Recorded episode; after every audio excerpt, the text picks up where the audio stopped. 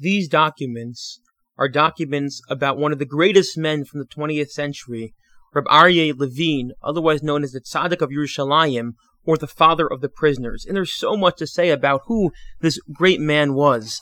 But what I want to speak about are these particular documents. Rabbi Levine used to spend every Shabbos going to the prisons in the Russian compound during the British Mandate and visiting the prisoners, no matter who they were, and making their lives a little better, uplifting their lives, trying to give bring a little humanity to a dark, dark place. And many of these were political prisoners, including the likes of people who later became very well known, like Yitzhak Shamir, Menachem Begin, people who Rabbi Levine kept up with even long after they left prison. But he was a man known for his great sensitivity, his great tzidkus, his ability to connect to everyone. There was one man who Rabbi Aryeh Levine once on Shabbos went and shook his hand, wished him good Shabbos, and just held his hand and stroked his hand.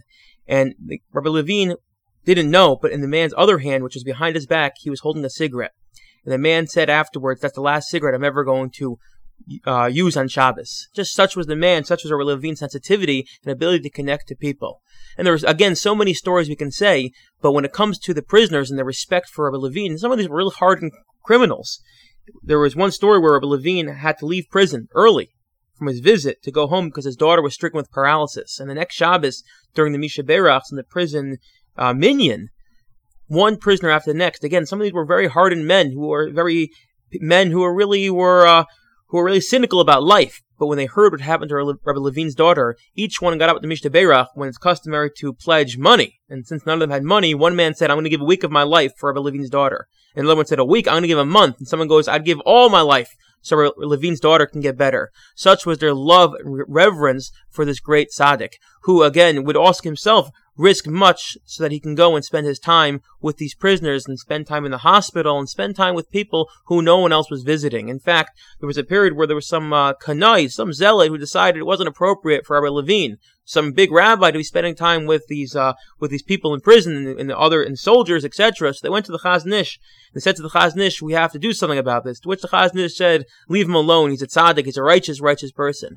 One of my favorite stories about Rabbi Levine, in fact, goes there was a man in Yerushalayim who Rabbi Levine was quite friendly with. The person was a religious Jew, and Rabbi Levine was friendly with. And as things go, as, the, as this boy got older, he moved away from religious life. And one day he's walking down the narrow streets of Yerushalayim, and he sees Rabbi Levine, and Rabbi Levine sees him. And he realizes, to his embarrassment, he's not wearing a kippah. So he turns around and begins to run. He runs up one alleyway and down the next alleyway just to get away from Rabbi Levine so he wouldn't see that he is no longer the boy who he once was. And to his dismay, he notices Rabbi Levine is chasing him. And Levine, an older man, runs up the same alleyway and finally catches up to him. And he looks at him and says, Have I insulted you? Did I say something wrong to you? Why are you running from me? Well, what did I do to you that you're, you're so afraid of me? You're so upset at me that you don't want to talk to me? And sheepishly and embarrassedly, he look. He says to him, "Well, I'll tell you the truth, Rabbi. I'm not wearing a kippah, and I was embarrassed to uh to to be seen by you like in this state." Rabbi Levine looked at him and said, Look, my, my friend, I'm a very short man. I can only see up to your heart. And I see what's in your heart, and there it's beautiful, there it's pure. I can't see what's on your head. You're good with me.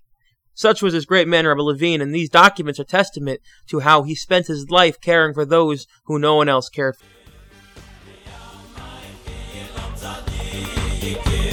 Yeah,